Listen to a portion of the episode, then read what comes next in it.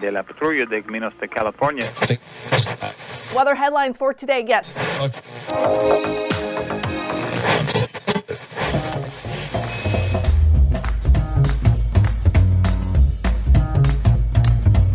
To the Revenue Generator Podcast, an I Hear Everything production. In this podcast, you'll hear how industry leaders integrate sales, marketing, product, and customer success into a single business unit with a common goal of optimizing their revenue cycle. We'll unearth how innovators integrate data, technology, people, and processes to expedite demand generation and increase recurring revenue. Sit back, tune in, and get ready to meet a member of the revenue generation. Here's the host of the Revenue Generator podcast, the CMO of LeanData, Doug Bell. Welcome to the Revenue Generator podcast, where we, members of the Revenue Generation, share solutions for how you can integrate your business to optimize revenue. I'm your host and the CMO of LeanData, Doug Bell. And today we're going to discuss everything you need to know about revenue operations.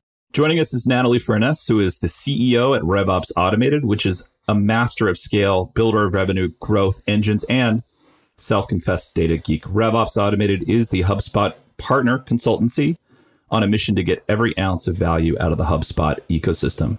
And today, Natalie and I are going to discuss the annual RevOps study findings. Okay, here's my conversation with Natalie Furness, the CEO at RevOps Automated. Natalie, welcome to the podcast. Hi, Doug. Lovely to meet you. Thanks for having me on today. Yeah, cheers. Good to have you on board, Natalie. You know, RevOps is one of those terms that tend to mean different things to different people, especially as it's been evolving over the year. So, Natalie, help us out. What's the proper definition of RevOps? I mean, you've got me there with proper definition. I mean, I think we're all as a community deciding what that proper definition is.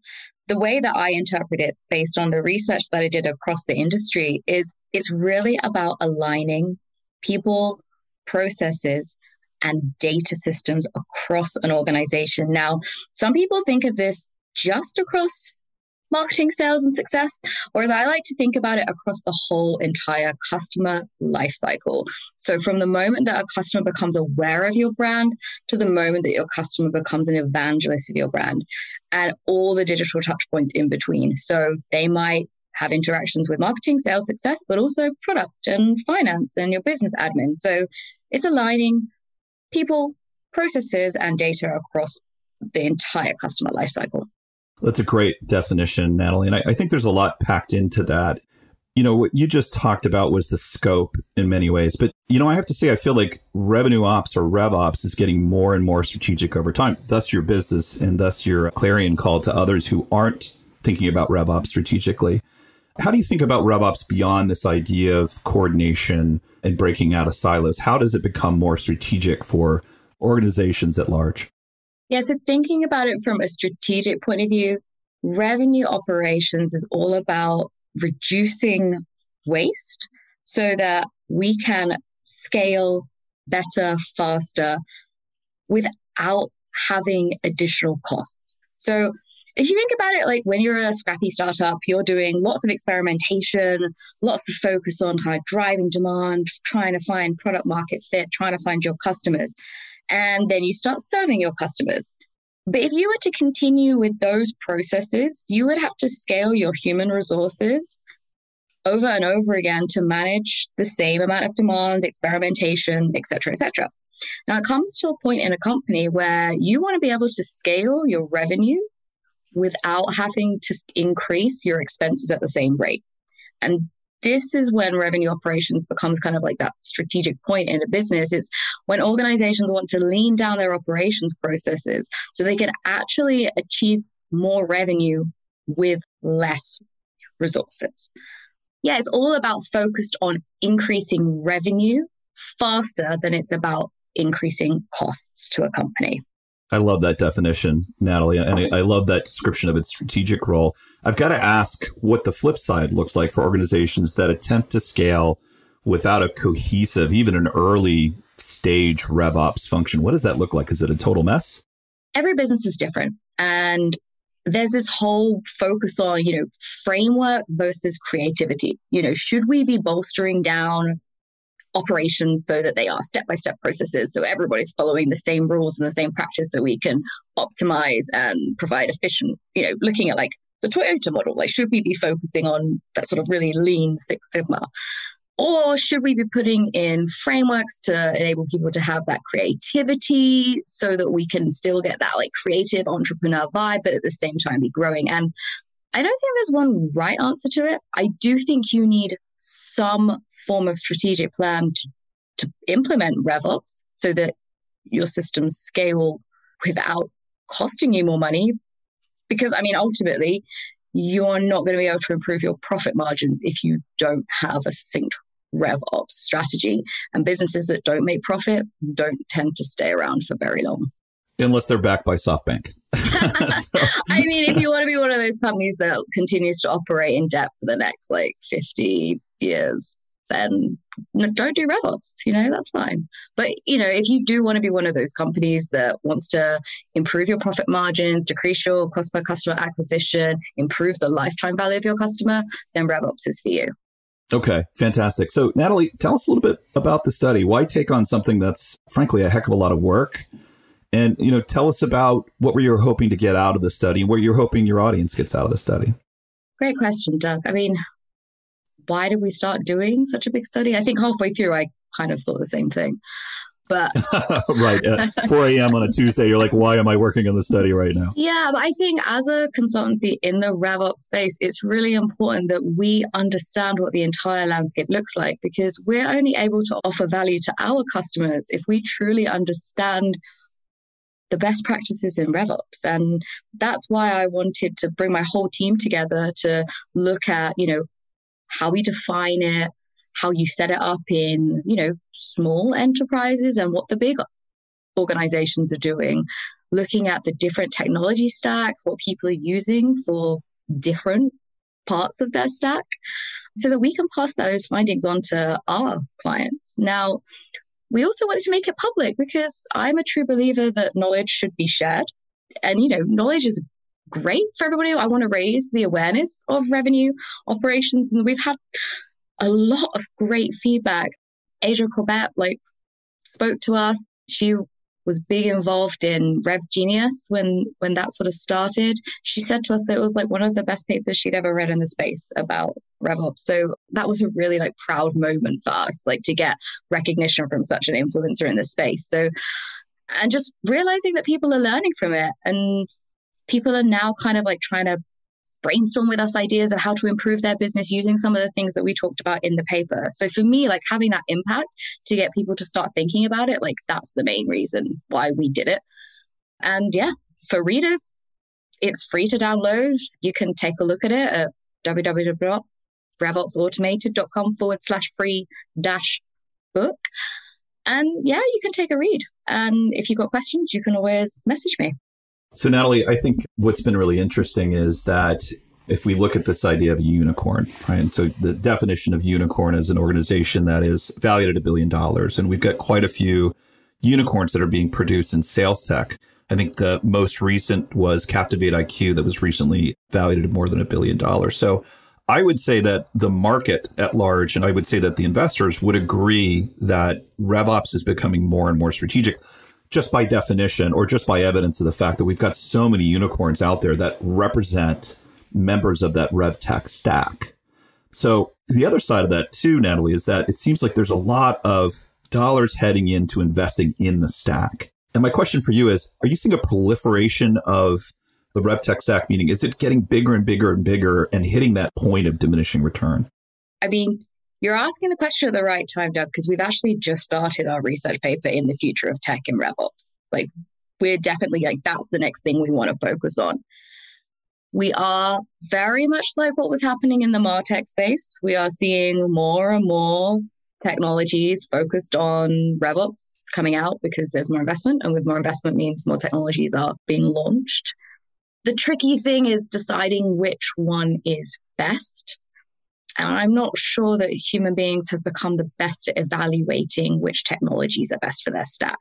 And this becomes really important in this sort of RevOps role. We're seeing now that organizations are putting system evaluation and tech stack evaluation into the RevOps team because they're the one team that actually can see the marketing, sales, success, finance, like what all those technologies are. The risk is if you have a different like RevOps for maybe the quote to cash process and a different like RevOps technology for, you know, something further on in the customer lifecycle and they kind of overlap but don't integrate, that becomes a problem. Like any technology, we do need to make sure that the data flow from one part of the customer journey to another is is considered when purchasing technology. I don't think we can innovate too much in tech, but there is a risk if organizations have that kind of shiny object syndrome where they always want the kind of newest, bestest, brightest new bit of technology that if it's not implemented correctly into the company, that's when it becomes a problem. The tech isn't necessarily the problem, it's often the way it's implemented. I guess, Natalie, what I'm trying to understand is you know, is there a point of diminishing returns or is there so much headspace, meaning there's so much left to be automated that we're not approaching that? In other words, there is no tipping point in the next year or two where we're saying we're adding too many technologies to our tech stack. Is there that much more room for automation? I think I'm struggling with answering this question because there's a difference between having too many different bits of technology and too much technology. Because those are kind of different questions. So, can you have too many different bits of technology in your stack? Certainly. I believe that less is more when it comes to different bits of technology in your stack if you could afford to do that. You know, there is a reason why the the CRMs, the HubSpots, the Salesforces, the Oracles, you know, those bits of technology that have like multiple features that across the whole customer lifecycle are a little bit more expensive than, you know, your MailChimp, your MailerLites, your ActiveCampaigns, the ones that sort of touch on one point of the customer lifecycle. I would actually say that as businesses grow, they should focus on refining and simplifying their stack, but they might then venture off into other bits of revenue focused technology focused on making sure they have a database system that crosses across all their different technology stacks. They might be the ones using AI and machine learning. I don't think you can have too much innovative technology, but I do believe you can have too much different technologies that don't integrate together. Yeah, and I, think that's a hard question to answer as well, Natalie. I appreciate the fact that it really does depend on the circumstances of your business and how many use cases you have to manage. And really, frankly, that if you think about it, how many different product sets you have and how big and diverse is the business, right? So it's a tough question to answer. I also would ask you this, Natalie, because you're the expert here on the show today. I'm going to ask you a bit of a curveball question as well, which is if RevOps is ultimately the glue between all of the different organizations that they service, when does RevOps go from being, if you will, the people glue with these systems to actually being the architect of the larger strategy? When does that happen? Because I feel like what I'm hearing from you right now is it's about forming those organizations first. It's about making sure they're cohesive. But when does that shift? When do they start becoming more strategic? So I see revenue operations as a function within the business. And within a revenue operations team, you will have somebody that's a chief revenue officer that will sit somewhere on the C suite and they will have that strategic, you know, overlooking focus, much like a CEO or the COO or a CFO or, you know, a CMO or a CSO, you know, they'll sit up there, but they will look at it very much from a revenue returns point of view, looking at cost per customer acquisition versus lifetime value of customer. That's where they sit. But then we have our revenue operations managers, and these might be RevOps system managers that run all of the technology systems across the organization. We'll have RevOps analysts that will sit again within the RevOps team. And rather than having sales analysts, marketing analysts, and customer service analysts, the idea being is that you have a RevOps analyst that analyzes across the whole customer lifecycle, reducing the silos. And then on top of that, you might have another data insights manager. You might have a few CRM administrators that are focused on, you know, what does that journey look like from an automation point of view? Some companies are still having a marketing ops, a sales ops, and a customer success ops, but then they report into the RevOps team as well. So that's kind of the way in which so you've got the marketing ops sales ops and success ops which are kind of like that tactical implementation of operations then above that the level of revops system manager insight revenue enablement sales enablement and then above that the cro that sits on the c suite and feeds back all that information from the revops team so that's the future state of revops right you know i don't know what to title this right it's the chief of revenue ops. So is that CRO? I guess it's a different kind of CRO. We'll have to put a small C in there somewhere. And I have to say, Gartner would agree with you, Natalie, in that ultimately they feel like this becomes more and more a strategic role. I have to say, I, I'm curious to see how we would tackle, you know, getting to the point that we have this high functioning revenue ops function together. But I think that's another episode for us. So, Natalie, thank you so much. I think what we're going to do then is dig in and talk about how to implement RevOps. Would you come back and talk to us about that? Sure. Sounds great. All right, fantastic. Okay, that wraps up this episode of the Revenue Generator podcast. Thanks to Natalie Furness, CEO at RevOps Automated, for joining us in part two of this interview, which we'll publish tomorrow. Natalie and I are going to discuss where to implement RevOps first. If you can't wait until our next episode and would like to learn more about Natalie, you can find a link in her LinkedIn profile in our show notes, or you can contact her on Twitter, where her handle is Natalie underscore Fern, or visit her company website at revopsautomated.com. Just one link in our show notes I want to tell you about. If you didn't have a chance to take notes while listening to this podcast, shame on you. Head over to revgenpod.com where we have summaries of all of our episodes and contact information for our guests. You can subscribe to our weekly newsletter, apply to be a speaker on the RevGen podcast, or you can even share your revenue generation questions, which we'll answer live on our show. Of course, you can always reach out on social media. Our handle is at RevGenPod on LinkedIn, Twitter, Facebook, and Instagram, or you can contact me directly. My handle is Market Advocate. If you haven't subscribed yet and want a daily stream of RevGen strategies in your podcast feed, we're going to publish an episode every day during the work week. So hit that subscribe button in your podcast app, and we'll be back in your feed the next business day. Okay, that's all for today. But until next time, keep cranking because the revenue isn't going to generate itself.